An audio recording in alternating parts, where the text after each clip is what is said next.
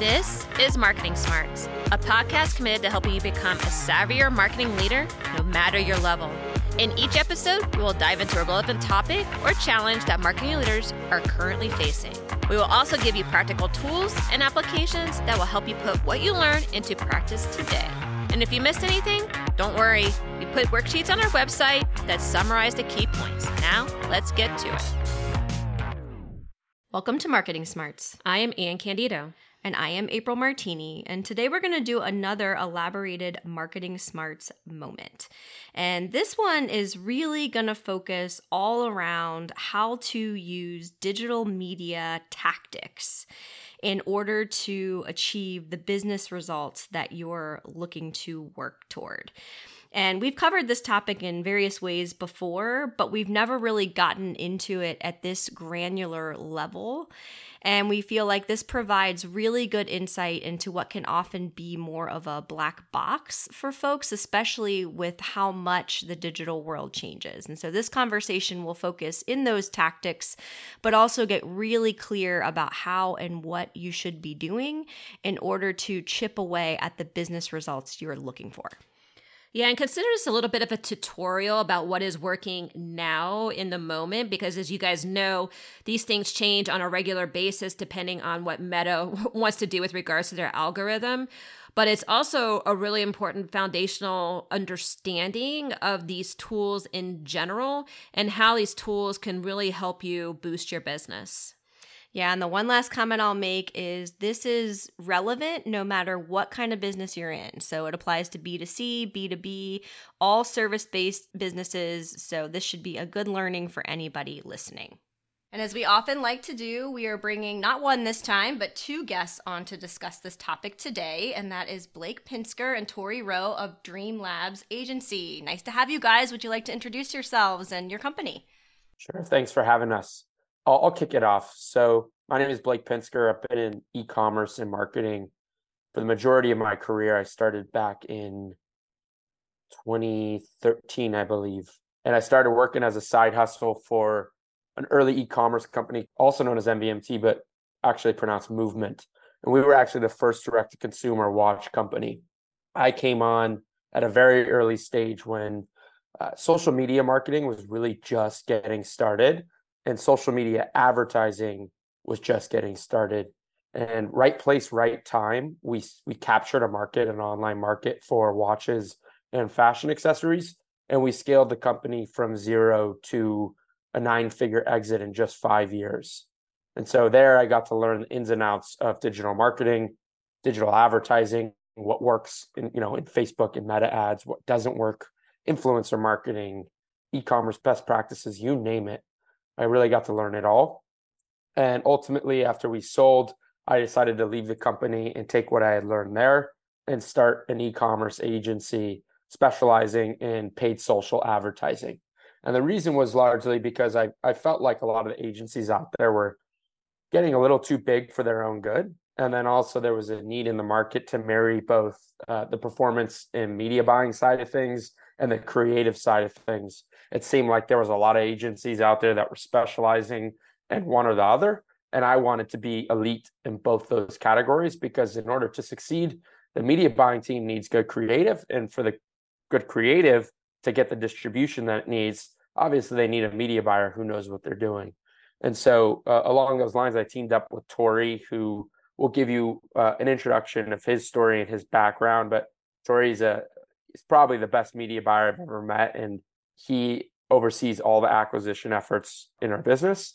And he's also a, a business owner himself. So I'll let him touch on his background and do a better job at introducing himself than than I ever could. You're already speaking our language, though, so I appreciate it. Yeah, uh, my name is Torii Rowe. Similar to Blake, kind of have my background by starting my own brand as well. So uh, in 2017, I left being a police officer for five years and started my own uh, men's jewelry company with my best friend for us. Uh, we started in 2017, scaled that from zero to eight figures in three years. Uh, same thing, kind of along that way. You need someone to buy or do paid media. Uh, we couldn't afford to pay someone from the get go, so someone had to learn it. I decided to take that challenge on and ended up learning it. Uh, I don't think there's a much better way to learn than having your credit card tied to the back end of Facebook ads and seeing the money go out of your own account. Oh uh-huh. yeah, we, we've been there. We've been there. yeah. When you're not profitable, you know it. Uh, and so, you know, that's, I feel it for the client side for us. So I think that does me justice. Uh, and I still do that. So I still own Mansion, uh, still chasing that uh, nine figure exit like these guys did over a movement, things like that. A little bit of a different world now. So yeah, along that way, um, started to do paid media for other companies as well and got into lead generation and things like that. I've spent close to or probably over a half a billion dollars on paid media already. Uh, hopefully I'll hit that uh, that billion one day soon. Uh, it seems to be creeping up there, so that's cool. But uh, yeah, and so Blake was uh, along the lines of the creative uh, expert. We needed someone on that side of the the spectrum to to be able to tie the paid media together, and we ended up linking up and forming DREAMLABS. And with that, let's get into how to leverage digital media to achieve business results. All right, so the first one we're going to tackle here, guys, is uh, obviously you talked about you bring the media buyer creative piece to the table in one. And really, the belief, and same thing we hold here, is that it has to be seamless, it has to work together. And when we talked, it was, you know, really ensuring everything from no finger pointing to being on the same page from the very beginning, and then also using lots of testing and learning and optimization to get to the right solution. So, talk to us a little bit about your process, why this isn't so important and so fundamental based on your experiences, and how you, I guess, how the sausage is made, if you will, a little bit behind the scenes. Yeah, so I'll give you guys a little bit of an idea. And I think times have changed five to seven years ago. I think media buying, there was more to do in terms of strategy and execution. There are a lot of different ways to scale an account. Today, the best practice is really to try to target as broad as possible and allow the, the creative to really scale the account and do a lot of the targeting for you.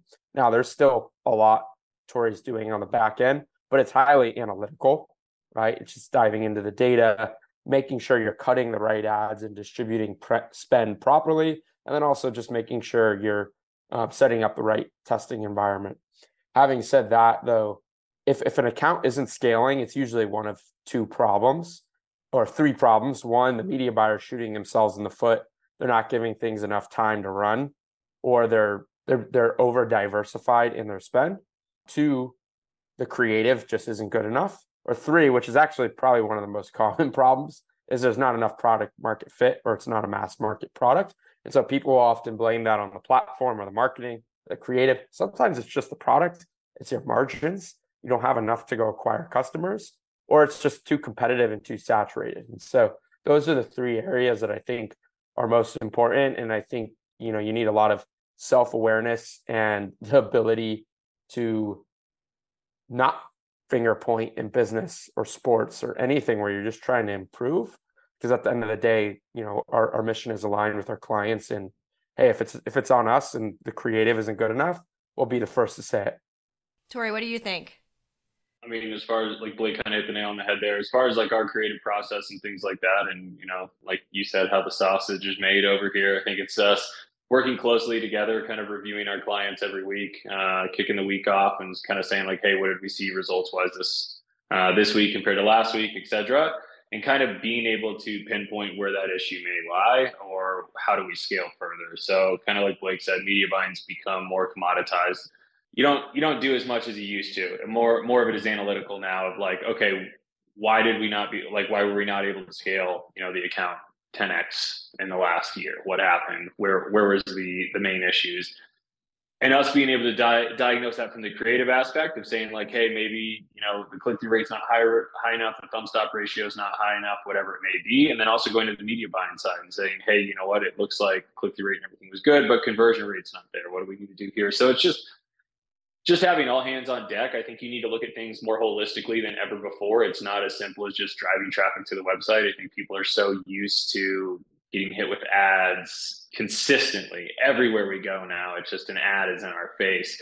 Uh, so things have to be, you know, dialed in from the creative to the media buying to the website to the product across the board, and us having that uh, open line of communication between us and the client is what makes that successful.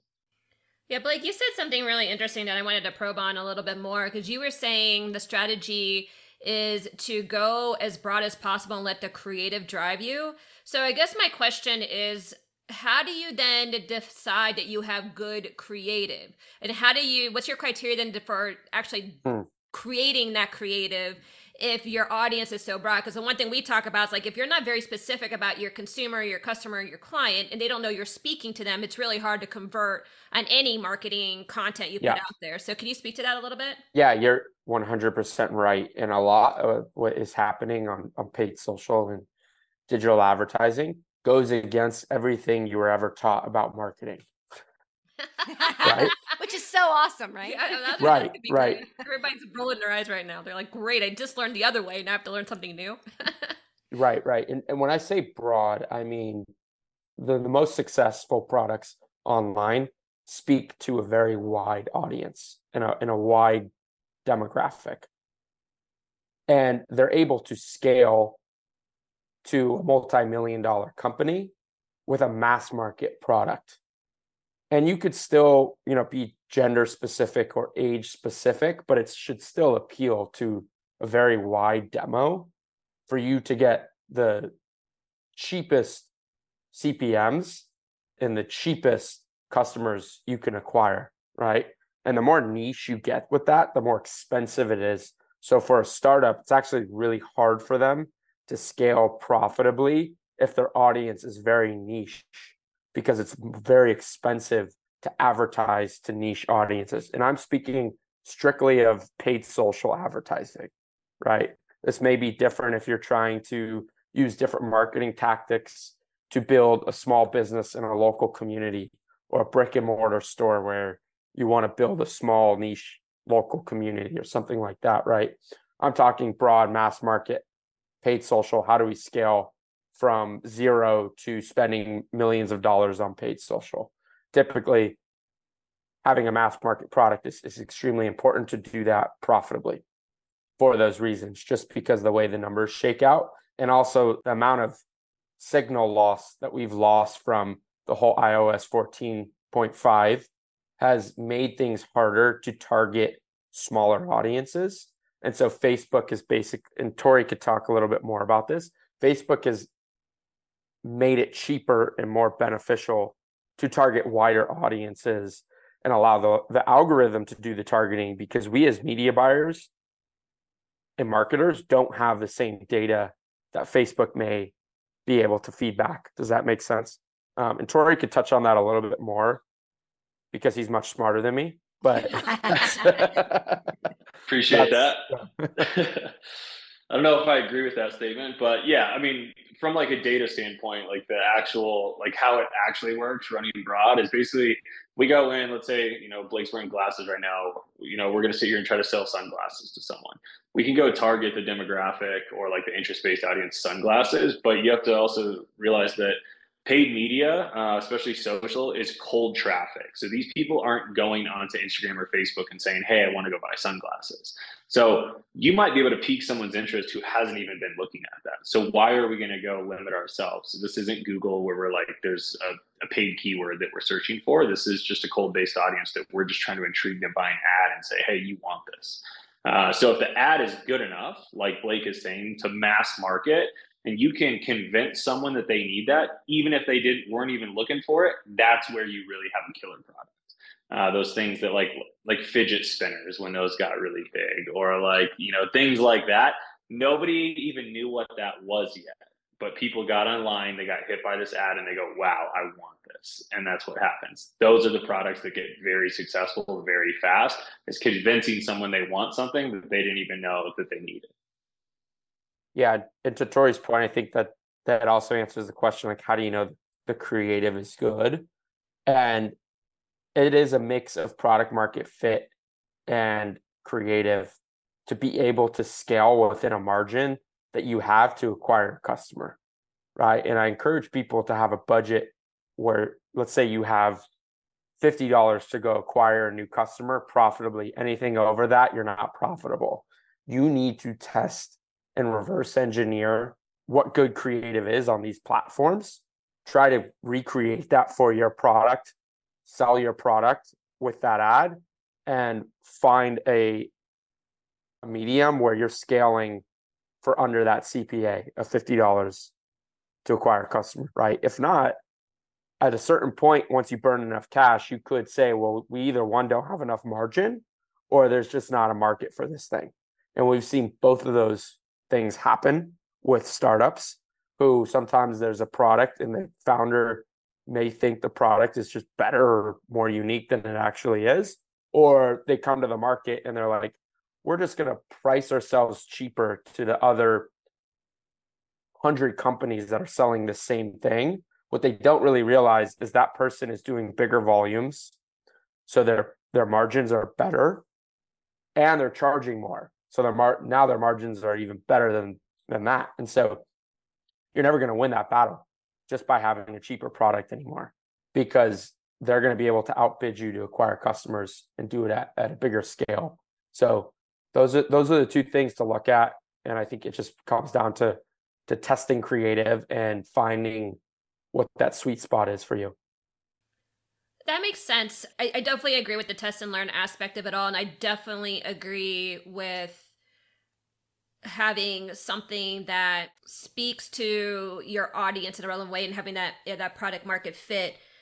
I, but I still am trying to like like put in my head, and rationalize my head, which I know our listeners are going to be very interested in, is then is there specific then criteria that my creative needs to deliver in order for it to meet what we think or we believe to be quote unquote good creative? Are there specific things that you that you kind of like questions that you would ask about the creative, knowing it's going to be different for different um, industries, but are there specific like checkbox things to be like it should have this or it should do this mm-hmm. or you know is, is yeah. there something you could specifically nail down? Yeah, yeah. So so every every product and brand is different, uh, but there are best practices, and and all those are really direct response focused, right? And so we we take on a lot of clients and we check out their ads, and they're not direct response focused. So that's marketing 101. How can you make a little infomercial in 15 to 30 seconds to really sell somebody? And so the people on Facebook, they even say that first three seconds is the most important part of the video or the creative to really hook somebody immediately.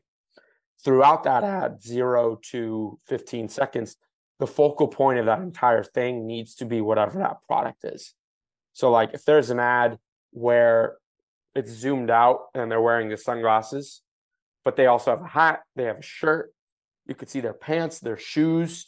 You're going to get a lot of people who might be clicking or interested in the jeans or the shoes or the hat because the focal point was never the sunglasses. And so making sure your product is pretty much 100% the focal point throughout that ad is extremely important. And then third, I think it's just marketing 101. Why do people need this product?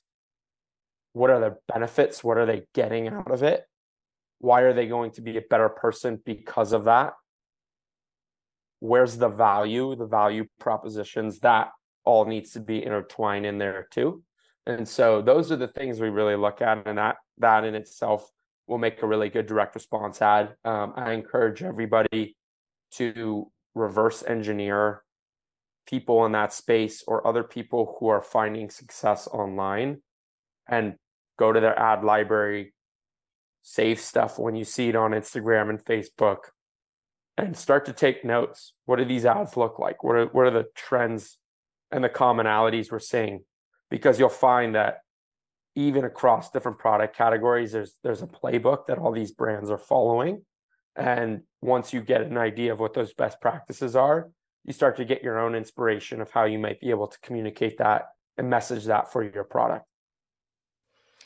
Yeah, I mean, I think that's a really good approach for people to feel like they can be in the know and have some knowledge and understanding of how to create things that are going to work for them. Um, one of the other things we wanted to talk about today is building the right ROI or measurement with the client. So, talk a little bit about, I mean, you know, kind of building on what we just talked about about how you build effective creative, how do you know it's working with clients? And I totally get that it's all different. They're all different. They have different goals and objectives. But how do you, in this world of marketing where a lot of times we're asked for ROI, we don't have it? In this case, we do, right? Because we're doing spend, we have these different metrics that we're testing what is the process to creating those goals from the beginning since we're trying to meet business objectives with our clients and then ensuring that we achieve them along the way?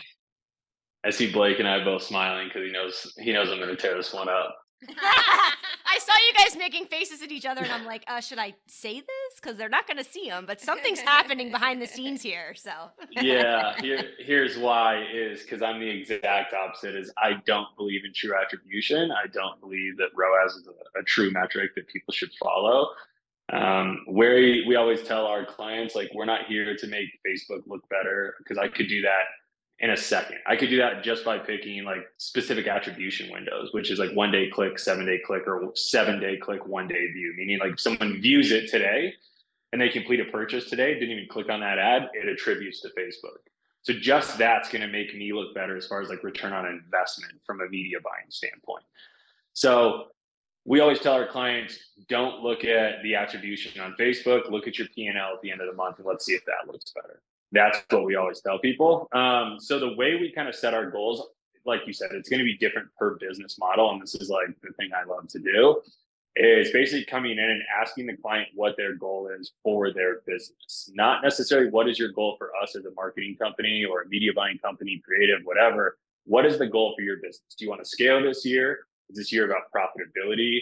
Are you trying to get more subscribers? Uh, what is customer lifetime value? What isn't? Um, so a lot of it just depends. If they're venture backed or if they have money, obviously we can pay, burn things down, uh, and just try to acquire as many customers as possible. But let's go to like the majority of e-commerce companies who are low retention, uh, single purchase items who don't have a high customer lifetime value. The biggest way for us to like depend on that is let's look at your margins across the board.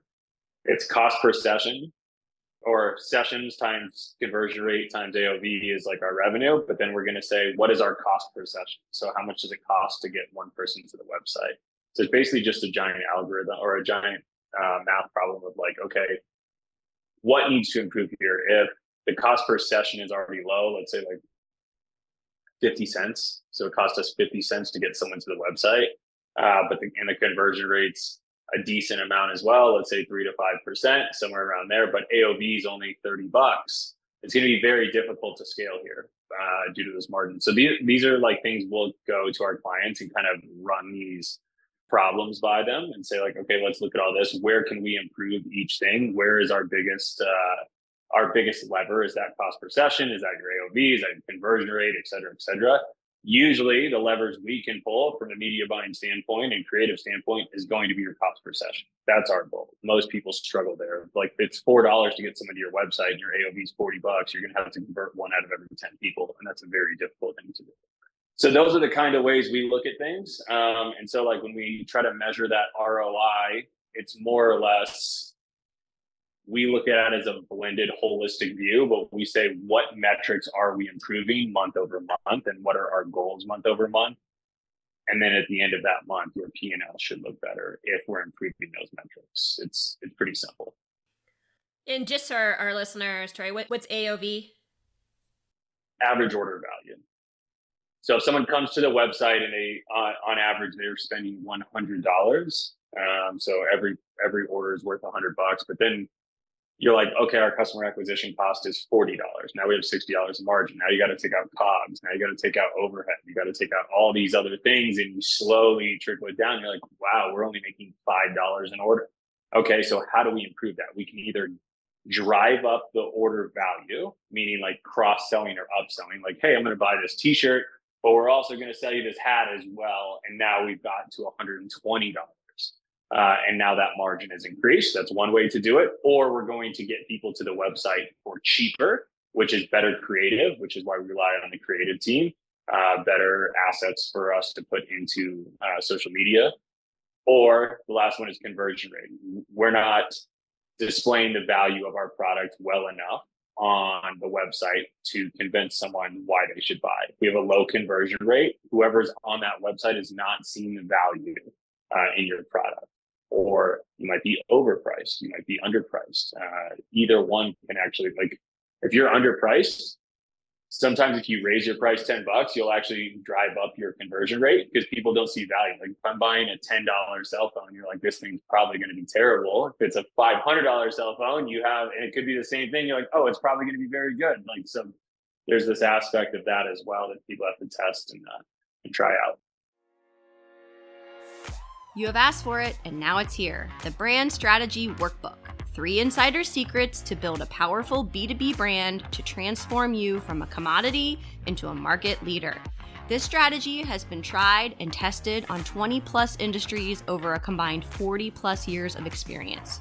Do you want to stand out in your industry and get more sales? Show you're different to attract and retain top talent? Build a brand that drives real business results? Then go to forthright people.com forward slash brand dash strategy and get started now.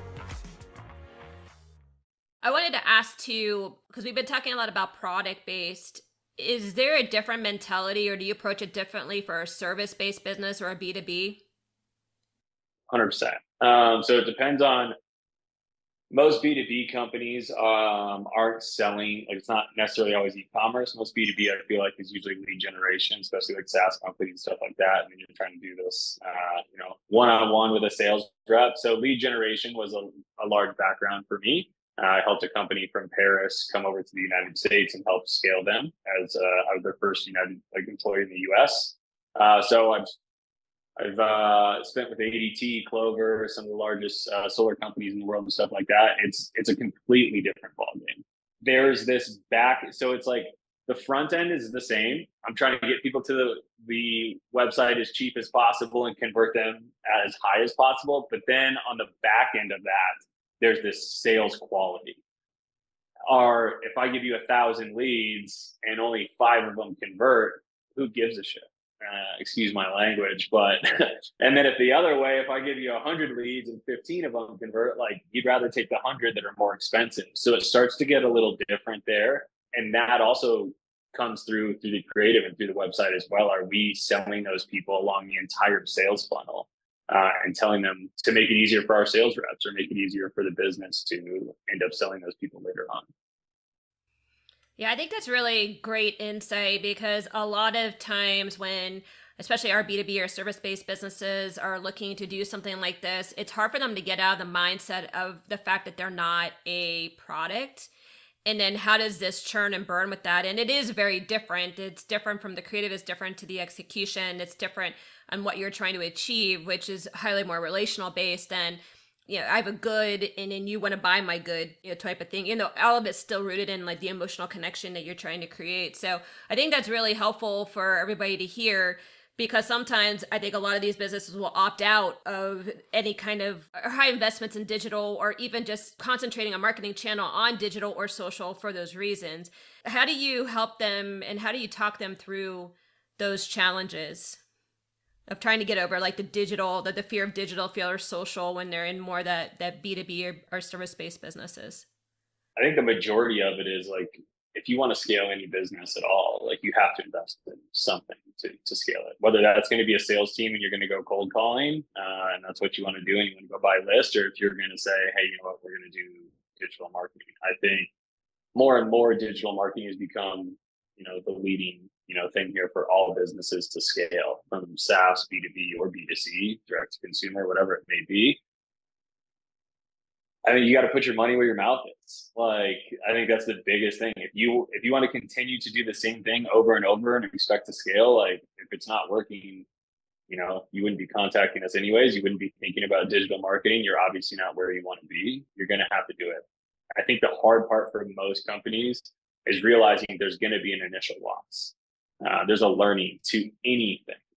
It's the initial investment of like even a brick and mortar store. Like there's the initial investment of like I have to open the store, I got to decorate it, I got to get products, I got to do all this stuff. It's the exact same thing in digital marketing. There's an initial investment for us to get data back into the platform and internally for us to get data to the creative team as well and say, hey, this is what's working and this is what's not working. And this is how we continue to iterate. The good thing about digital marketing is there is data. So you can constantly see whether there's improvement. And if you're not seeing that improvement 30, 60, 90, 120, you can cut it off at any point. Like that's the good thing is you can cut it off, improve, cut it off, improve. Very seldomly can you can't do that with a sales rep. You can't hire a guy W two him and be like, hey, you're paused for the next two weeks. We'll get back to you. We're gonna we're gonna go reiterate some things. Like it doesn't work. So it's digital marketing is a pretty cool aspect that you can turn that faucet on and off uh, whenever you see fit. Whether that's with seasonality or whether you need to go back and restructure some things on the business side as well. Well, and I think you bring up a really good point with all of that because I think it's also a level of comfortability and what people know too. So when you give the example of doing brick and mortar, people don't even think about that piece of it, I don't feel like anymore because it feels less risky because it feels familiar to people. And so I think it's this whole I know enough to feel comfortable. I've opened a store before, I've decorated it, I've done product mixes, I've walked the customer journey, those types of things. So, how do you help customers stick in it for the long haul? Because that's something we get asked a lot too is like, you know, you, you hit the 30 day mark and the client's like, it didn't work, we're taking it off, right? And so, how do you convince people or what is the, sort of the thinking behind you have to stick with it. And yes we're going to change the mix and we're going to optimize. We have the metrics but what does that sort of behind the scenes conversation look like? Yeah it's it's difficult. Blake's up. Hand it back over to blake. They're, they do they have head nods guys. They've done this before. We try not to talk over each other. Sometimes it's inevitable. Uh, but yeah I'll, I'll answer that one. So i think the challenge is just as you outlined, right? If, if somebody's not making money at a certain point, something's got to give. You as the agency even throw your hands up in the air like, yeah, we should probably see be seeing results by now. So something's off. I think it's important to show progress. I think it's important to show that the changes and tweaks you're making are for good reason. And I think it's important to also be proactive. And so when you're in that learning phase, how quickly are you actually learning and adapting and iterating, right? And I think it's it's all hands on deck until you figure that out and you get things to a place where you've you've solved a lot of the problems and you've found success.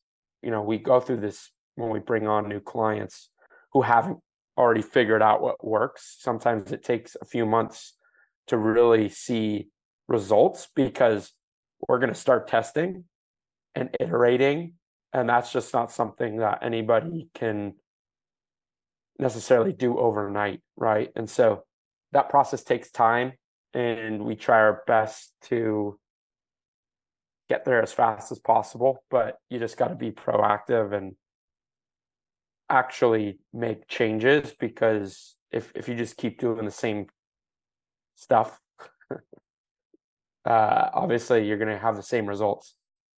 Yeah, just to hit on that, I would say say a couple big things here is one big thing is showing the failures as well, showing your success and failures, showing that you are testing, showing that you are trying new things.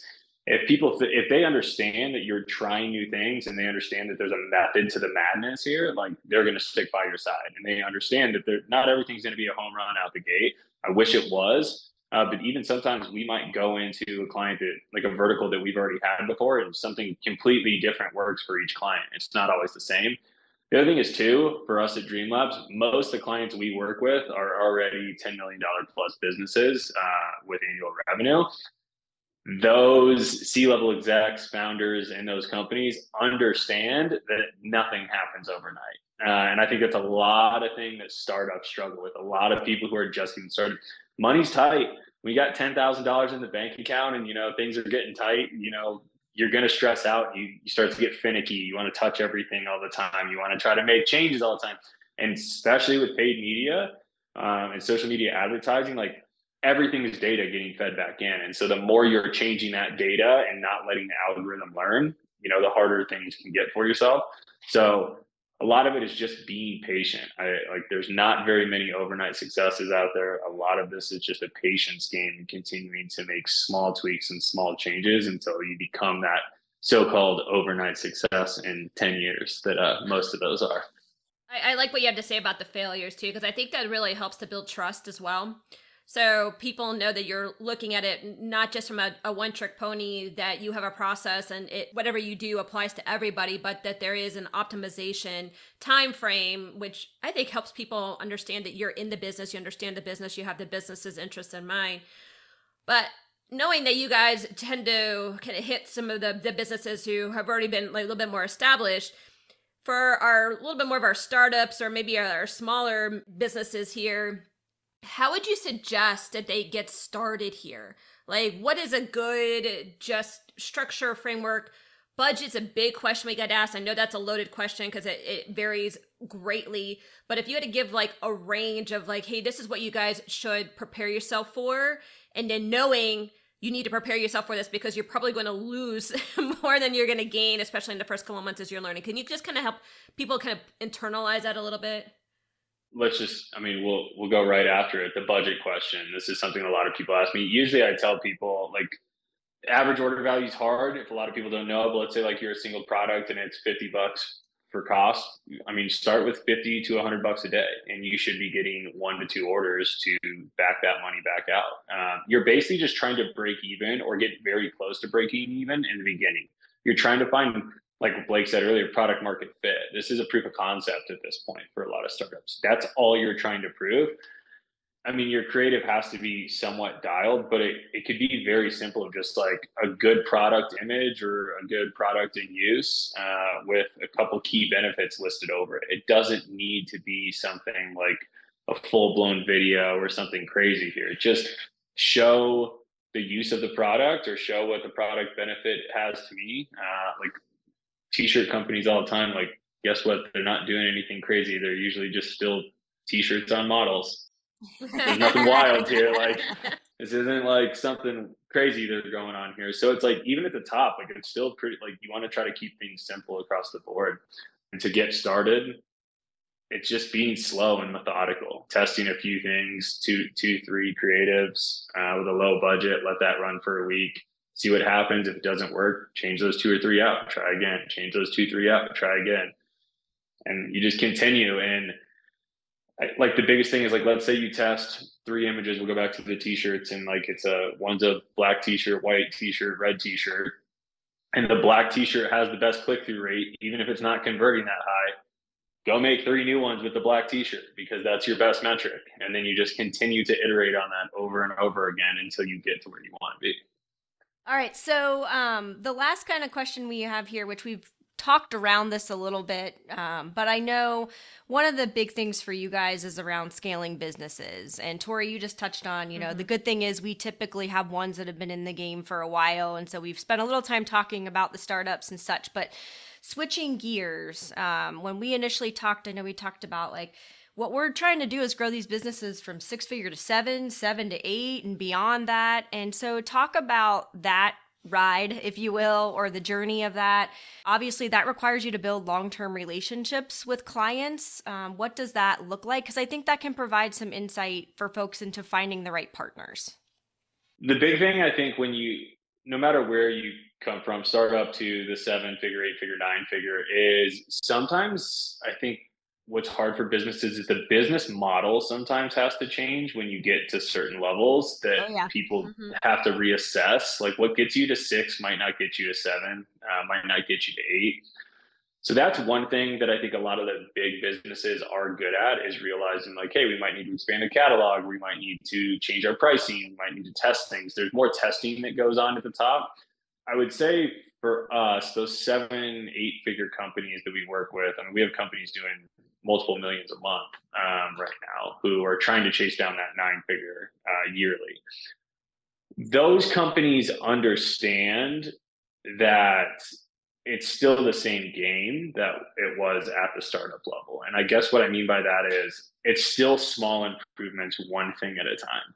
Uh, but the small improvement with more traffic obviously makes a bigger dent in revenue. So, for example, a lot of like our friends or you know people reach out and be like, hey, I'd love to pick your brain about starting a company, and we're like, what should I do first? And you're like, okay, like focus on one order a day, and then like the next thing is focus on two orders a day and you just scaled and doubled. Like it's that simple. And then it's like, okay, three orders, four orders. So like we try to look at like it daily or weekly, uh, usually weekly chunks of like how can we scale 5% in the next week? What do we need to do? Well, conversion rate, AOV, cost per session, click through rate needs to get better. Those things, it's still the small little tweaks. It's not a big thing, but a five cent difference on cost per session, if all your other metrics hold, like we spoke about before, with 100,000 sessions a week, this is a massive jump.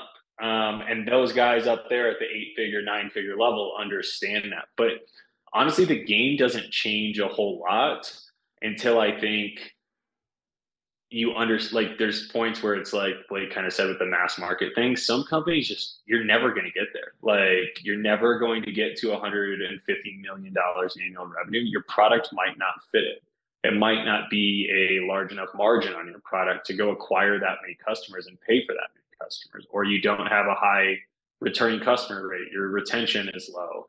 All of those things start to come into play. Like I can be full transparency with our business, Mansion, where men's premium jewelry company our retention isn't super high, like because I don't know how many necklaces a guy needs. Like how many how many bracelets does a guy need? They're not buying 20, 30, but then you have like athletic greens or you have uh, Lululemon or Alo or all these other things. Women are buying 35 yoga pants just for like this week. Like it's insane. So it's like there's yes, a completely different yeah, there's a completely different business model here of like what things need to do. And people start to tweak that as they get up there to make it easier to scale. It's not always just like your creative's only going to get so good. Uh, your media buying's only going to get so good. At some point, it's just raise the budgets and let the business do what the business does. And it's whether you've built a good foundation for that to to happen. Awesome. So usually we like to do some rapid fire questions just so our audience can get to know you guys as people a little bit, just to kind of bring a little bit more flavor to what you guys do. So I'm gonna give it to these to you. You guys, uh, just give me the the quick responses. All right. So, if you were not doing what you're doing now, and you could do anything that you want in the world, what would it be? I actually thought about this the other day because football season just started. I get super into the season. I love breaking down X's and O's. I love just the idea of leading a team, going through the ups and downs. And so I was like, you know what? I could be a coach. I like it but I, I definitely don't want to start at like the collegiate level or the guy who's like getting the, the real coach coffee just to like work my way up. so that would be a tough career transition, but boy, it would be fun to be uh, within a pro sports organization doing something like that. That would be that would be fun. Awesome. That's a great one. What about you, Torii?